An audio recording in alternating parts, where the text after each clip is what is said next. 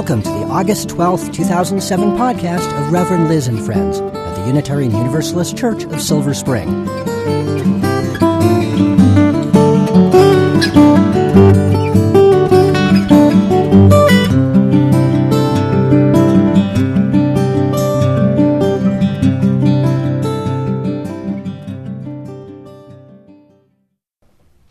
There is a cricket playing the violin in my bathroom. At least that is how I imagine him. What he is really doing is chirping in the wall behind the radiator. But I know that he chirps by rubbing his wings together. And I know that he does this to call a mate to him. He has no chance. Alone as he is, in a wall, in a house of success.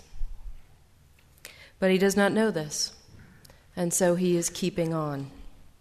He has kept on for days now. He must be tired and hungry. Because his effort is futile and heroic in its persistence, because it is for love, or at least love as crickets know it. And no doubt because he is scraping away with his wings like a bow on strings in such lifeless conditions, it has taken on a kind of crazy romance for me, the stuff of opera, the ultimate in doomed love. And for doomed love, really, the only instrument is the violin. I feel that he is playing the violin there, behind the radiator, and I am sorry for him. I would find him a mate if I could and gently release her there where the pipes end and the baseboard begins. If she did not move, I would nudge her into him. He would not believe his eyes, if crickets can see much in low light. After all this time and effort, he would almost have forgotten why he was doing this anymore. His playing would almost have become his death song. Then, changed, redeemed back into love song at the last moment. This is how I would probably behave all the time if I were God. But as I am not, instead I found him one morning on the floor, unsteady with what I took for fatigue and starvation. He was too weak to jump away from my benign hand. He tried to hide his black body in a white porcelain corner. I took him up and released him outside, where he crawled into the brittle curl of an early fallen leaf and was still. I would like to think he had the strength left to forage for what he eats, or perhaps one last aria, there where he might finally be heard. How many times has this small world shown me our own magnified? Mortality and failed love, loneliness and persistence, ugliness and hope in terrible circumstances, fragility, beauty, strangeness and impossibility, death and ignominy life again. Saved, smashed, sprayed, elusive, metamorphosized, familiar, unrecognizable. I have great power over small things. I have small power over great things. I pray thankfulness that I continue to notice these things to save what I can and to mourn what I cannot. I pray also that I hear always the imperative song of the larger world, so much more impervious to my vision and efforts. I pray that I will not tire of playing my own song out to the world, that I will not give up when it is not heeded, that help will come when I am tired and alone, and that it will be enough.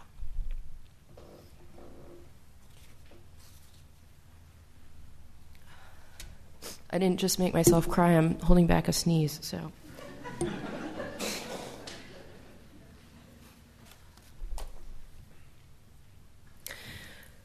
Why have people been taught that there is a right way to pray? I believe that it is not because there is a right way to pray, but because prayer is important and therefore awkward. Have you noticed when things really matter, when they are really important to us, they feel awkward because we don't want to mess them up? This is the reason for diplomatic protocols and lined paper and lines on roads, and also all the myriad books and tracts and rules created and treasured by religion. In the case of religion, they tell us how best to pray because they believe that praying most effectively matters to us. And what is effective prayer? By traditional rules, it is the prayer that comes most powerfully from you and moves most powerfully across time and space and fundamental difference to God. I spent a semester once in a class on prayer. It was one of the most complex and fascinating courses I ever took, perhaps also the hardest. We had to learn the difference between contemplation and meditation and prayer. For most of the important church leaders, from Origen up through Teresa of Avila and John of the Cross, John of the Cross being, of course, a disciple of Teresa of Avila. So there's one in the eye to all those who think women leaders had no historic role in shaping Christianity. But that's a topic for another sermon. Everyone we studied Origen, Augustine, Evagrius, Denis the Areopagite, Gregory of Sinai, and Gregory Palamas, and Gregory the Great, who first came up with the seven deadly sins, Catherine of Siena, everyone had their own take on prayer, contemplation, and meditation, and the difference between the three. Sometimes the differences were great, and sometimes they were small. Often their language was potent and memorable.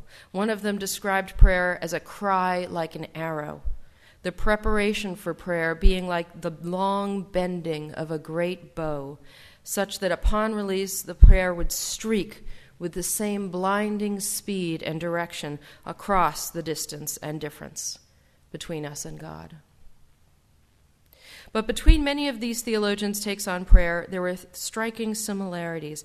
Many described prayer as an extended experience of intimacy with God, one that built on itself, mounting in ways described in terms that seemed inescapably, almost embarrassingly, sexual to those of us living at a distance from vows of chastity.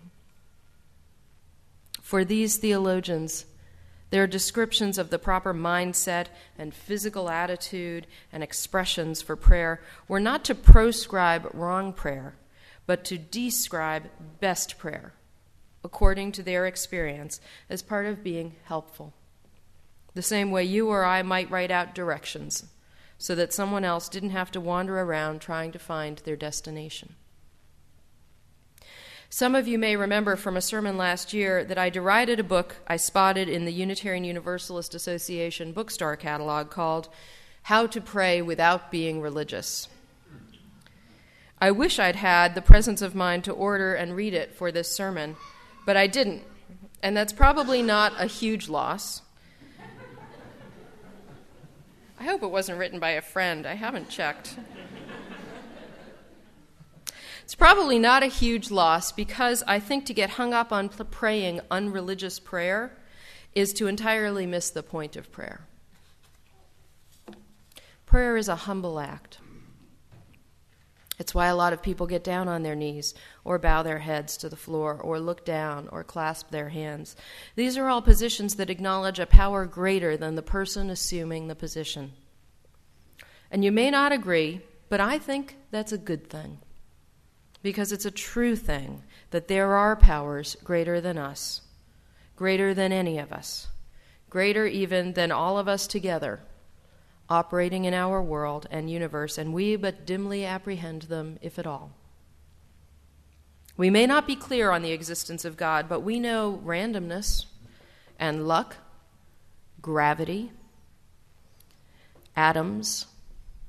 Even these all exhibit and exert kinds of massive power, and not all at our behest. The universe is benevolent and it is malevolent, and beauty and ugliness coexist, and we seek the one and we assuage the other. And frankly, I think it's silly, in the midst of all that, to bash religion. We are a religion. The Buddhist nuns and priests killed regularly by Chinese army while they attempt to honor their faith and adherence to His Holiness the Dalai Lama are religious.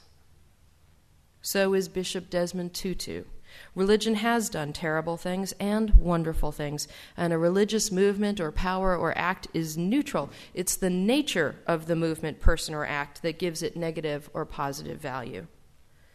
We need to bolster our religion's spirituality, fulfillment, and value in the world.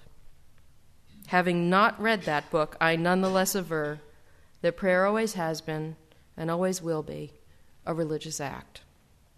There is no way to pray that doesn't draw on some religious standard or tradition, whether it's through language or your position or content or attitude. But while I say that prayer is a religious act, I don't mean that we are or need to be clear when praying about exactly who or what we are praying to and what they look like and what their gender is and whether they can hear us and whether they care, even if they hear us. It sure would be nice to be clear about those issues, don't get me wrong, and it would make our prayer a lot more specific. Dear God, I know it's Tuesday, and Tuesday is a bad day for you. But you know, you always look great in that green outfit you wear. And since I'm having this situation with my children, and I know that that's right up your alley, I felt that praying to you about this, along with my donation of calla lilies and strawberries, your favorite flowers and fruit, would be worthwhile, even though they'll take a while to reach you all the way over there where you reside in Alpha Centauri. In fact, some prayer actually has some sense of that knowledge and intimacy. Early Irish prayers to the Virgin Mary often speak as if she is revered, but also a neighbor. She's someone nearby who they can and do know well. Her beauty, her compassion, her concern for her son and all humanity, her troubles. Irish prayers to her are part importuning and part self justification and part love letter. But that's not our tradition, and it's okay because we don't have to know where a prayer is going for it to be worthwhile. Some of you may know about a study a number of years ago that compared the health outcomes of people being prayed for versus people who weren't, and found that people being prayed for tended overall to do better. Two critiques of the study were that one, if people knew they were being prayed for, they might do better just because they had a stronger sense of being held and helped. And two, that the study itself was biased run by and for religious people who were invested in finding a measurable value to prayer. Both critiques could be right. And so what? Is it a revelation that people should wish for proof of prayer's efficacy? Is it hard to believe that being prayed for brings comfort and perhaps not only comfort, but strength to endure suffering and to recover? And there's another way to consider prayer's value. There is what we get out of it, we who are doing the praying. I'm struck by how many people have come to my office, and now you know here that there's a bunch of you. How many people have come to my office and expressed concerns about how to pray and what form of prayer is valid?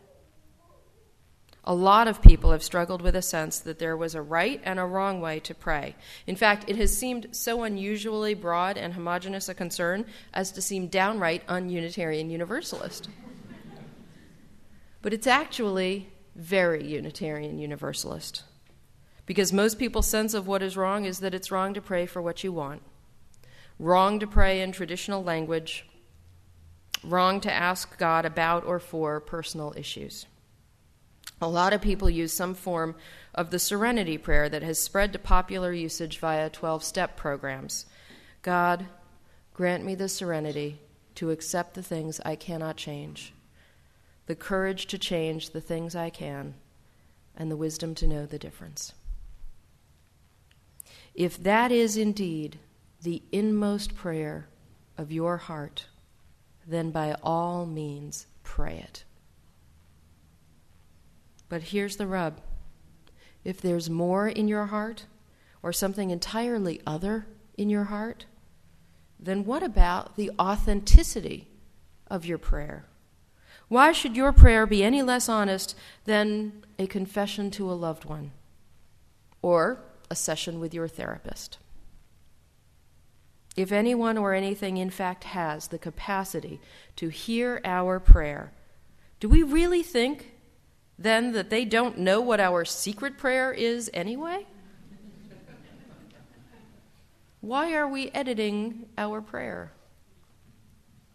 If we are in fear, why can't we pray about our fear? If we desperately long for love or companionship or health or emotional stability, why can't we pray about that? Jewish tradition can be helpful here. There is a long heritage in Judaism of praying to God and communicating with God honestly, whatever that means. If that means God taps you to be a prophet and you demur fairly vigorously, that's okay. If that means God lets you down as you see it and you are pissed, that's okay. As Dr. Solomon Schimmel of Hebrew College wrote, from a biblical perspective, it is legitimate to cry out to God in anger. It is okay to protest the fact that God appears to be unjust in subjecting us to illness and suffering. In the biblical book of Job, Job expresses intense anger at God's apparent injustice when he is afflicted with horrible misfortunes. Although by the conclusion of the book Job is reconciled with God, his initial feelings of anger at God are praised rather than condemned. Moses argues with God, Jonah sulks and complains. There are numerous models, and they are all of people in special relationship with God. They are not estranged from God, they are close. And this is part of their closeness. Of course, as Dr. Schimmel points out, deep and sustained anger at God is probably eventually unhealthy.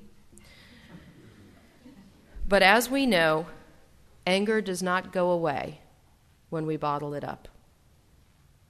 Only when we release it, express it, and work through it can we get past it. This is as true for anger at life or God as for anger at a person. So, if what is in us is anger and incomprehension, let us put that in our prayers. And if God hears us, God can certainly take it. And God already knows it anyway. What about ignoble prayer, the kind that is not righteous anger or hurt, but unjust prayer? Prayers that ought not to be granted and really ought not to be expressed. There's the sort of averagely ignoble prayer where we pray to become wealthy, or for a Porsche, or for some jerk at work to be demoted the way we know they deserve to be. And then there's really ignoble prayer. And honestly, this is worse than ignoble. This is evil. Where we might pray for something terrible to happen to someone we hate or fear or are jealous of or very angry at. The distinctions matter. If we pray for a Porsche, well, if that's all we can muster ourselves to pray for, then there's plenty of e- internal work for us to do, and we need to get on it, and in some other way than prayer. The other kind of prayer, unjust prayer, is what ought not to be prayed. If that is what we need to express, the appropriate vehicle is not prayer, but deep conversations and often therapy.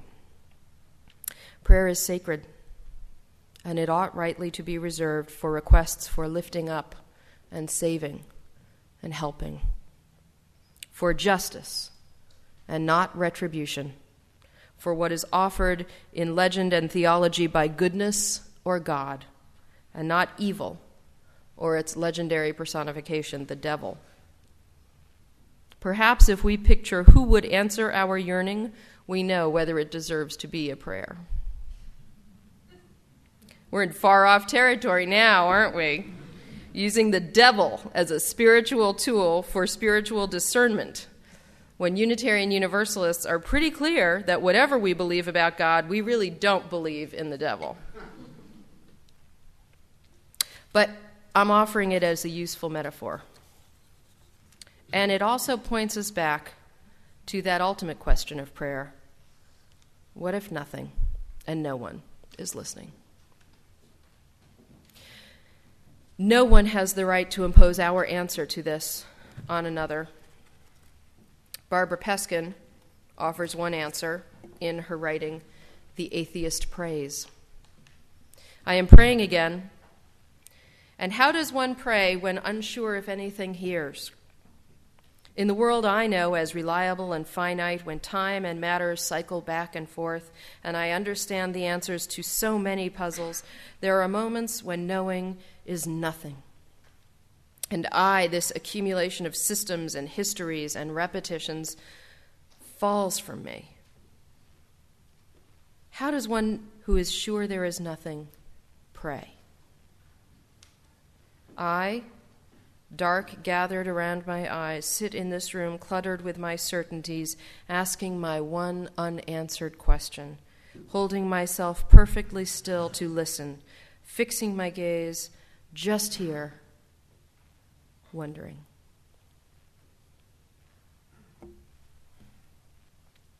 My own answer is somewhat different than hers.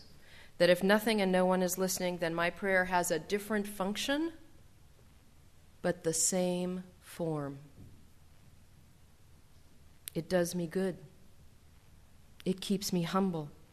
It keeps me honest to express my yearnings and to address them to God, even if that is my most sad and foolish act, because no one is listening. It does not hurt me, it helps me. If God does not hear me, is not even there to hear me, it still does me good to get my yearning, my fear, my question, my grief, my anger, my joy out to acknowledge it and express it and release it to the world.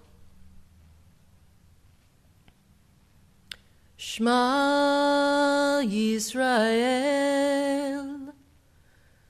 Adonai Eloheinu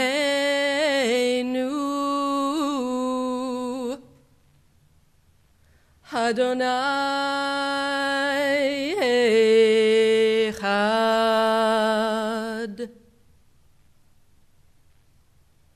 This is what I am doing when I, th- when I sing the Shema or Dodi Li in the woods. This is what I am doing when I kneel in my study or my bedside to pray for myself or my sister or at the request of my friend for his beloved pastor who has cancer. This is what I am doing when I stand in front of you in silence and close my eyes and my mind fills with the faces of those I love every Sunday during our time for prayer and meditation and contemplation. This is what I am doing when I am in the car and I drive by a roadside shrine or a dead animal, and I feel my soul send an arrow upward asking that they be at peace. This is what I was doing years ago when I knelt at the ruins of Artemis Brauronia's temple in Greece, placed an offering under a stone at the crumbled foot of that stairway, and asked for a portion of her self reliance and fearlessness and strength. This is what I was doing at the sacred spring at Delphi when I dipped my hands in that cool, clear water, and I bathed my face, and I drank, and I asked what I should do with my life, and I heard clearly in my head a voiced response. My prayers are not uniform and they are not certain, but they are honest and they serve me well. In the end, my prayers are about speaking truth to power. Sometimes the power is death. Sometimes the power is nature. Sometimes it is the turning wheel of fortune, and perhaps sometimes it is God. Surely, on my end, it is God, whether or not God is there and listening. Sometimes I am singing truth, and sometimes my truth is not universal, and sometimes I am not even certain it is mine. Sometimes all I truly seek is serenity and courage, and sometimes I seek much more. But what makes my prayers powerful, or at least meaningful to me, is that they are honest and they are mine. They refine my sense of self, my seeking, my journey, and sometimes my answers. Sometimes they are a wish, sometimes they are an arrow. They sustain me, and if I had a prayer about praying, it would only be that I did it better and more often than I do. If you had a prayer about praying, what would it be? So may it be. Amen.